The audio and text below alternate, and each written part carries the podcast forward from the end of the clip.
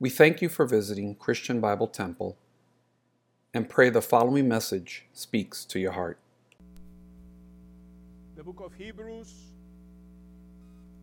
chapter 10. And we're going to go to verse 26.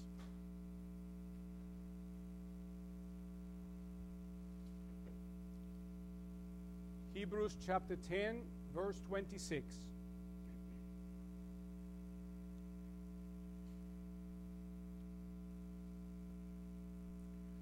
For if we sin willfully after we have received the knowledge of the truth, there no longer remains a sacrifice for sins, but a certain fearful expectation of judgment and fiery indignation which will devour the adversaries. Anyone who has rejected Moses' law dies without mercy on the testimony of two or three witnesses. Of how much worse punishment do you suppose will he be thought worthy who has trampled the Son of God underfoot, counted the blood of the covenant by which he, he was sanctified a common thing, and insulted the Spirit of grace? For we know him who said, Vengeance is mine, I will repay, says the Lord. And again, the Lord will judge his people. It is a fearful thing to fall into the hands of the living God. Dear Heavenly Father, we thank you for this day. We thank you for your word. And we thank you for the words that we just read this morning. Indeed, they are very solemn, fair, clear warnings to those who draw away from you, turning their backs on you, and loving the things of this world. We pray this morning that you will help us to listen and take to heart what we hear, that we may apply in our lives and get closer to you. We worship you this day in spirit and in truth, and we thank you for your infinite love. We thank you that you are a loving Father. But at the same time, like a good father, sometimes you must be firm and stern with those who are unruly. And we ask this morning that you speak to every heart and that you'll help us, Lord, in this church to have a revival in our hearts and in our congregation. In the midst of all the apathy, the spiritual apathy that is scourging this society, this world today. Help us to shine as lights in the midst of darkness and not to become part of that darkness. Speak to our hearts this morning as we bow before you. In Jesus' name, amen. Thank you. You may be seated.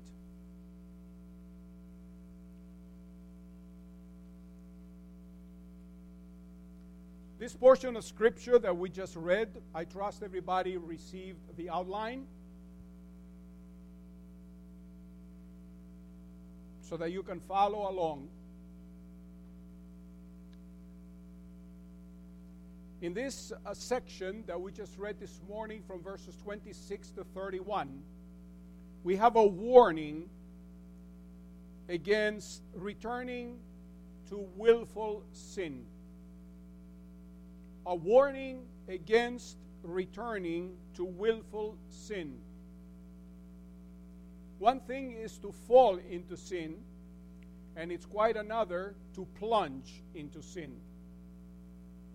And when I say sin, I do not mean immorality right here. Because the sin that this talks about is not immorality, as we're going to see. In this section that we just read, the writer gives the fourth of five warnings given in this book, throughout the book. It is written to those believers who rejected the truth or who reject the truth the writer has been dealing with. When it says, for if we sin, the first word, for, connects what he said up to this point with what he's about to say now. He had just warned them about the coming judgment day. And these believers might be in danger of judgment if they fail to listen to the warning given here. Now, you might say, well, I thought the believers are not going to be judged. Oh, yes, they are. Believers are going to be judged at the judgment seat of Christ, not at the white throne judgment. Both judgment, judgments take place a thousand years apart. Some people think that just because they're saved, now they're free to do whatever they want. Nothing is further from the truth. As believers, we have a responsibility. And we saw that last week. One of the responsibilities that we have as believers is not to forsake the assembly of ourselves together, which uh, many people do today. Okay? And they think that's nothing. Well, it's a lot. Otherwise, it would not have been written in the Bible. Judgment is not always spiritual judgment. Many times it's physical judgment. And we're going to see that today. The writer spoke about the necessity of gathering together. And some were neglecting this by refusing to meet together with other believers. We have people in this church that are absent two, three weeks, four at a time, and they, they don't miss it.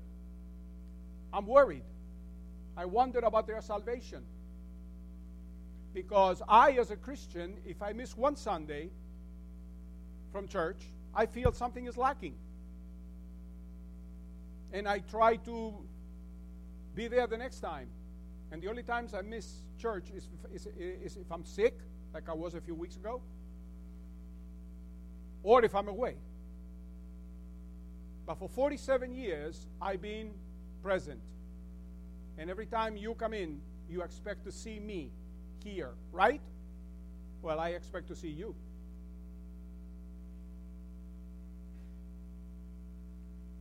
And that's not because Pastor Alex wants it. That's because God says so. The warning given here, we look what it says in verse 26 For if we sin willfully after we have received the knowledge of the truth, have you received the knowledge of the truth? You have?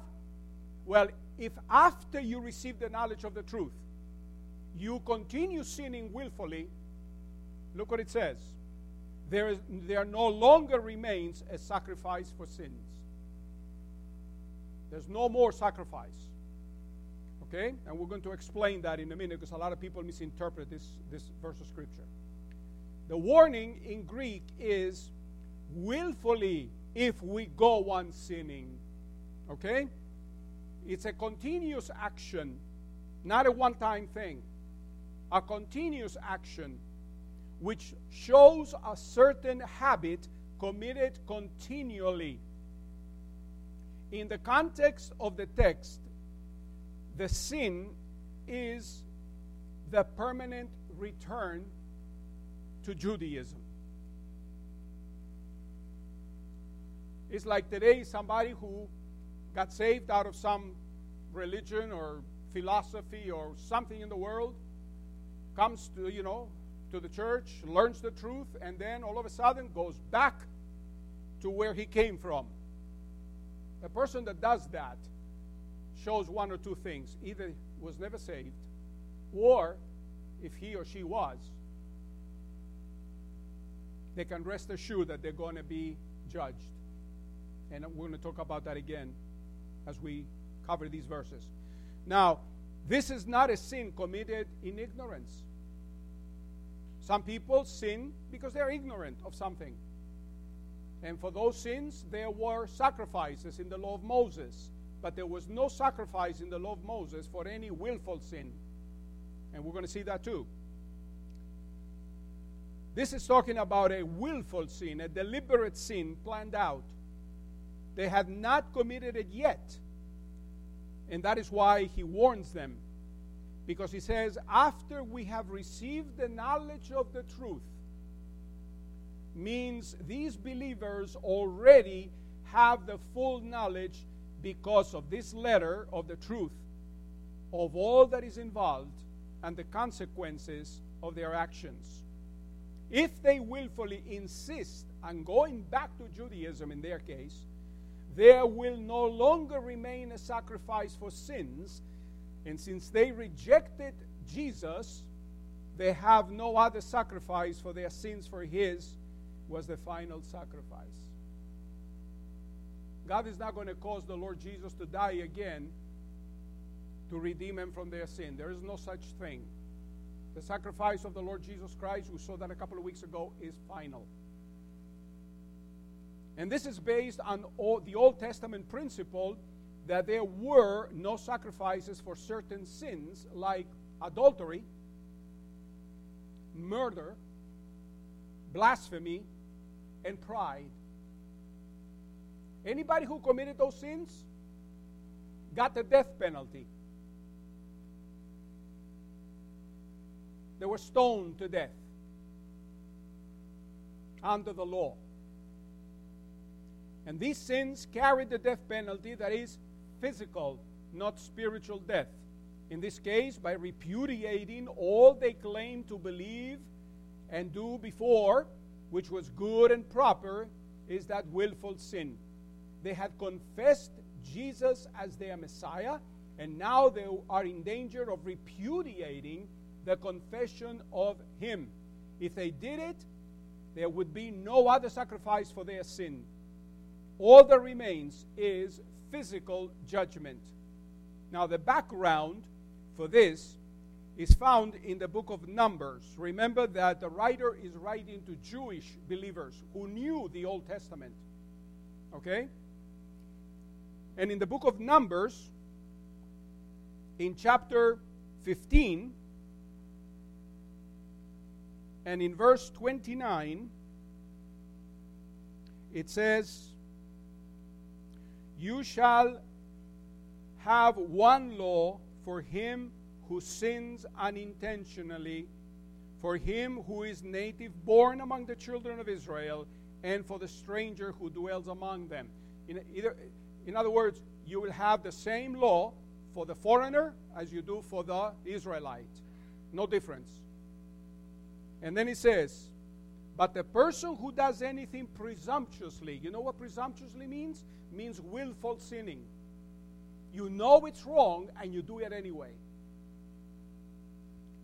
Whether he is native born or a stranger, that one, that one brings reproach on the Lord, and he shall be cut off from among his people, because he has despised the word of the Lord and has broken his commandment that person shall be completely cut off, his guilt shall be upon him or her. And we see an example of somebody in the Old Testament that was gathering wood in the, during the Sabbath. What do you do with him? He broke the law. God says, stone him, kill him. Was that so severe? Oh, yeah.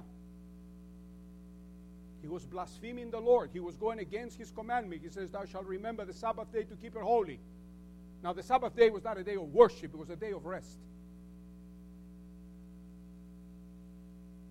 Now you say, well, but now we are under the, the age of grace. We're in the church. That doesn't happen now. Yes, it does. Read the book of Corinthians. You see those who abuse the Lord's Supper? It says, Many of you from among you sleep. What does it mean? They sleep. They were dead. God killed them. Some kind of disease. Physical judgment. That doesn't mean they lost their salvation, it just means physical judgment. Okay? Just because we're under grace, it doesn't mean we have license to do whatever we please. We have a responsibility as Christians. And that is to glorify the Lord Jesus Christ and put Him first in our lives and have time to do the things of the world. Listen, how many days do we have in the week? Seven, right? How many hours? Well, I'll save time 168 hours. You mean to tell me that the 167 hours are not enough that you also need the 168th to do what you want to do? Can't you dedicate that time to the Lord? And even if it's not one hour, say two hours by the time you travel and come to church.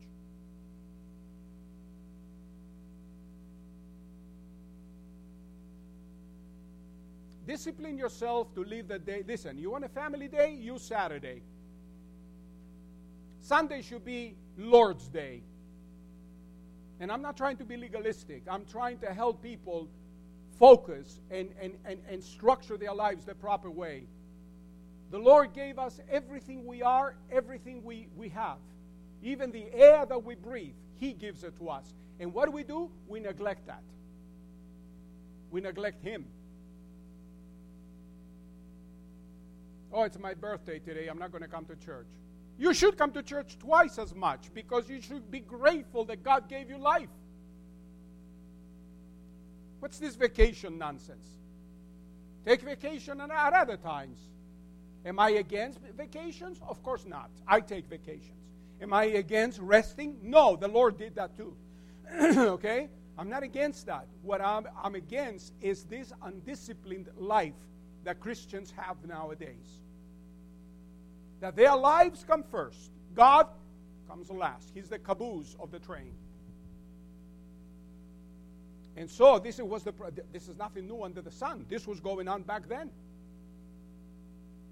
And the writer here, inspired by the Holy Spirit, warns them.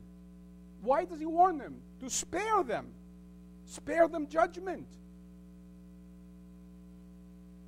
Was he against them? Of course not. Is God against his people? Of course not. But because he is for his people, he warns them. Like a good father would warn a son or a daughter don't do that. It's bad. You're going to get hurt. Who has more right than God to correct us? We belong to Him after all, right? He purchased us with His blood. Hmm? Look what it says here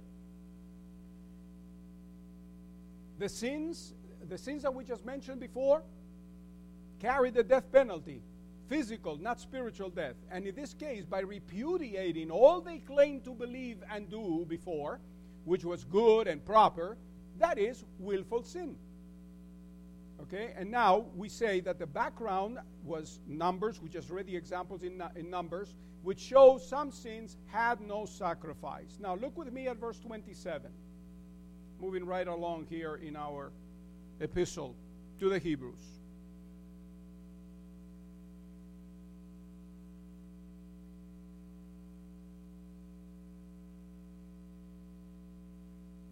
In verse 27, it says, remains no sacrifice for sin, okay? But a certain fearful expectation of judgment and fiery indignation which will devour the adversaries. This is another consequence for this sin. Not only there is no other sacrifice, but a certain fearful expectation of judgment. To reject the truth means judgment with fiery indignation, which will devour the adversaries. This speaks of the judgment that was about to fall in the year 70 AD when the temple and Jerusalem were destroyed by fire. Those who despise God and his work of redemption are enemies of God, directly opposed to him, and can expect nothing but judgment for that. Verse 28 Anyone who has rejected Moses' law dies without mercy on the testimony of two or three witnesses. Anybody who despised the law of Moses, like we just said the example of the guy that was gathering uh, wood, or the case of a young person blaspheming or cursing his parents. There's another case like that in the Old Testament. What did they do? They stoned him. And you know who had to throw the first stones? Mother and father. Now, today, parents excuse their kids. Oh, but you have to understand they are just being funny. I remember years ago I warned parents, some parents, okay, about their children. They were away, and their, their children were doing something. I found out because I was school principal. I found out they were doing something inappropriate in an apartment around the corner from the church. Not this church, the other church, before the flood. And I warned the parents. And I said, Your daughters are doing this and that. And the mother comes to me and says, Oh, but you have to understand my children. They were just having fun. They were going, Let's do this, and let's do that, because that's the story they gave them. The children, that is. Well, to make the long story short, a few years later, the first daughter got pregnant out of wedlock. It's a good thing I had just left the church. And the, a year later, the second daughter got pregnant out of wedlock.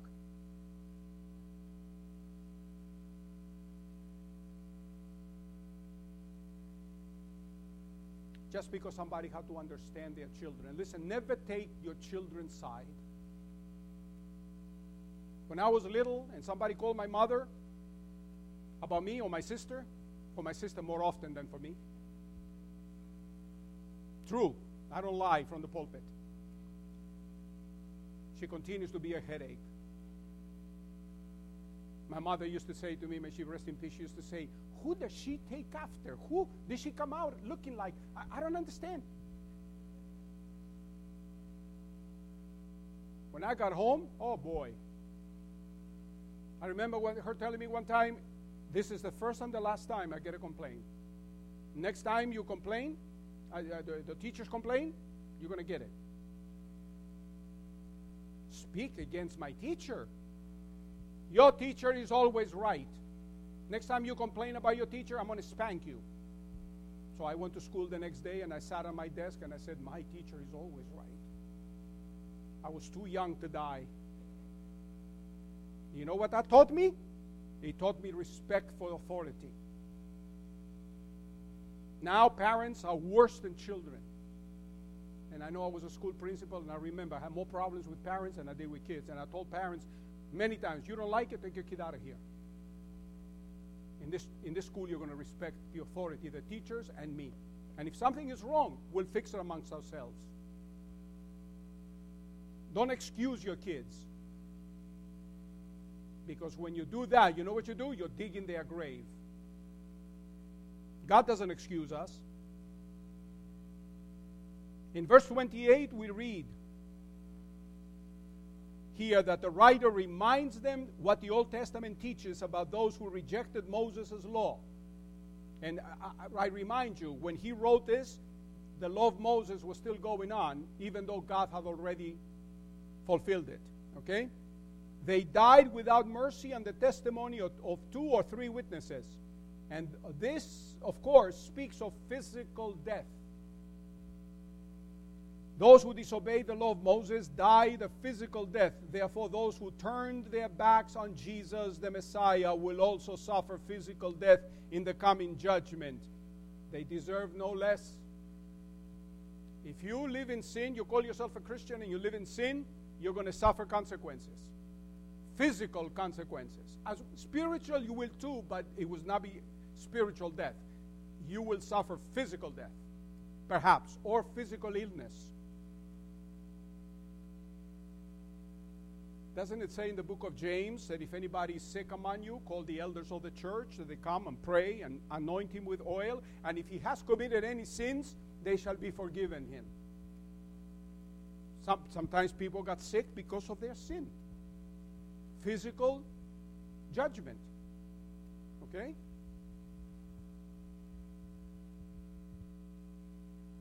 I could tell you stories of people that did things, but I'm not going to spend the time saying that today.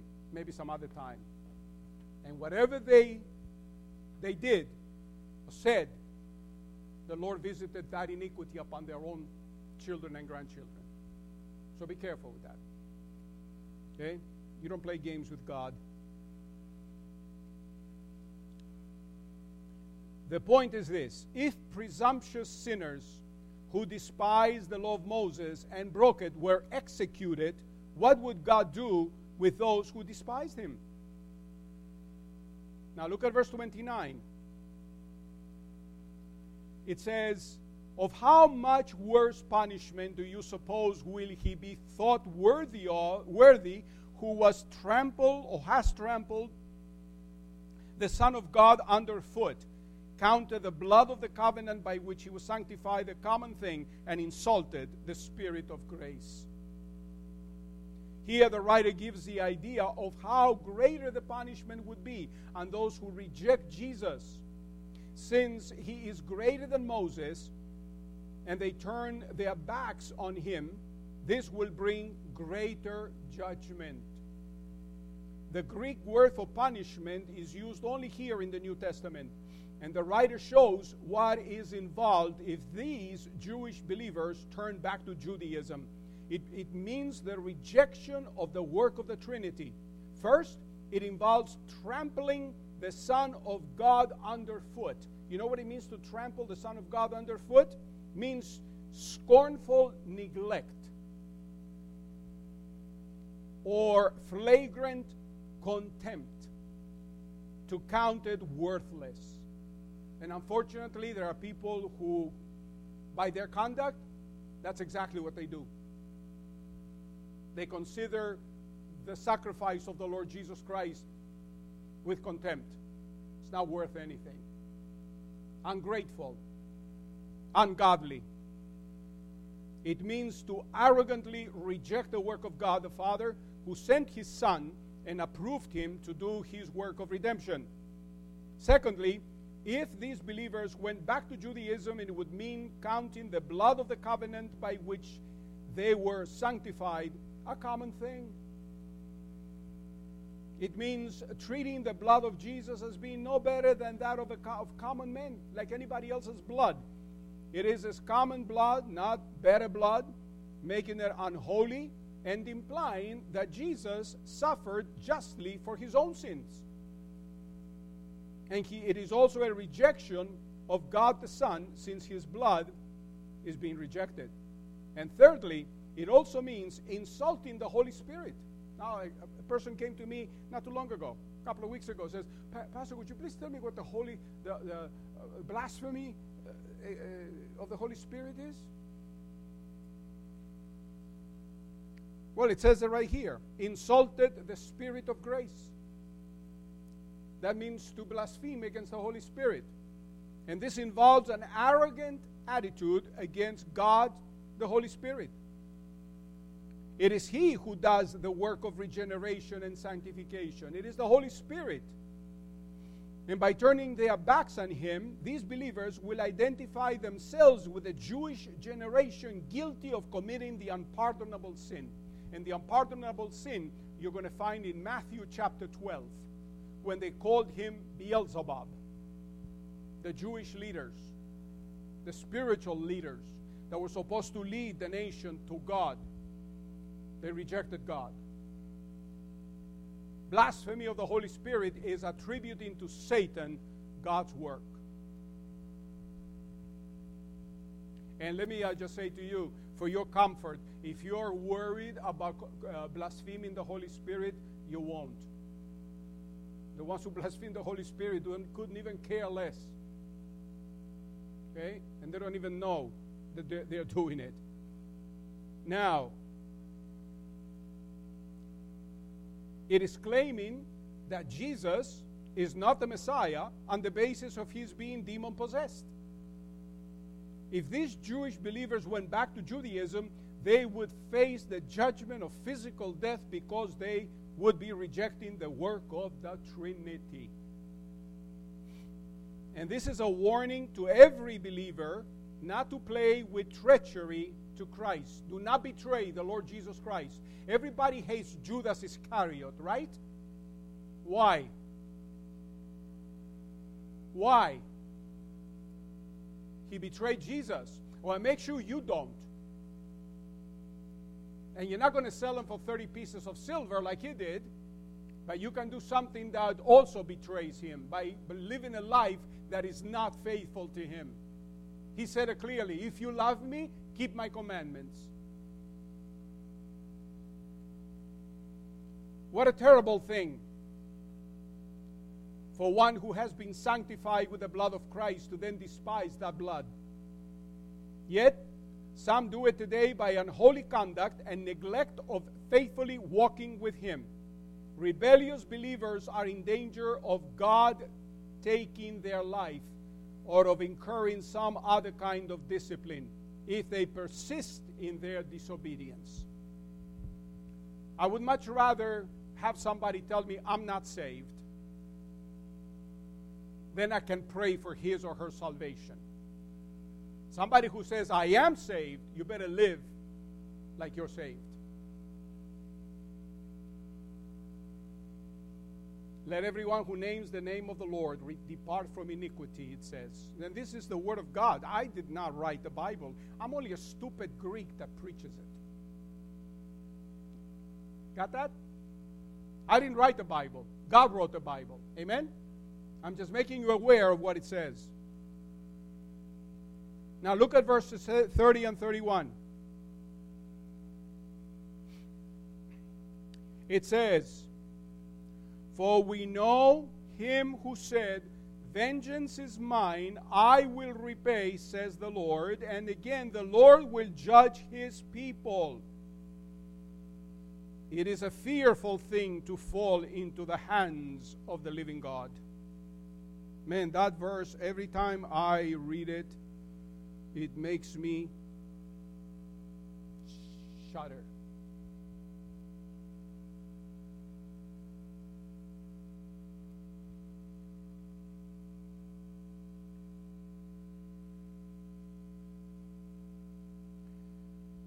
In these last two verses of the section, the writer shows the reason for the judgment and its severity.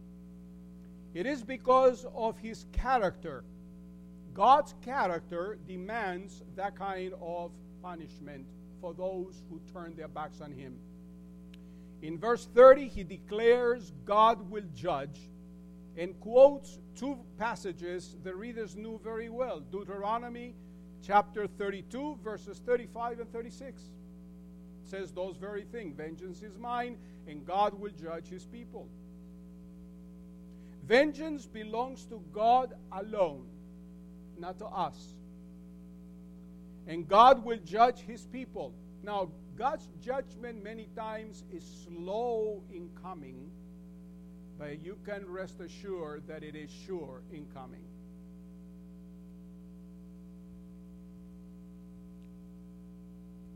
Because these believers are his people, he will judge them if they sin willfully by going back. Therefore, he concludes the warning to them it is a fearful thing to fall into the hands of the living God.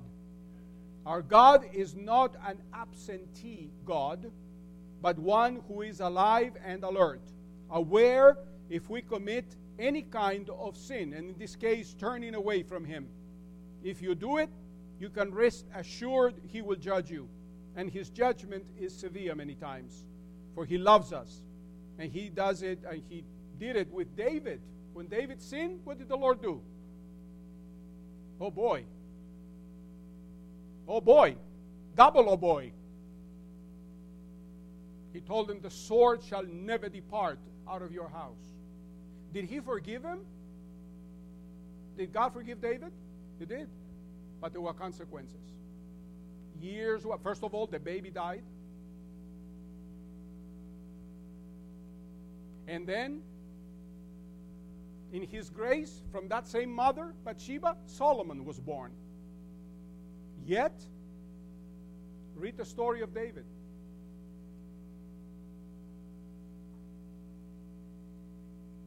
Absalom raped his sister Tamar. I'm sorry, not Absalom.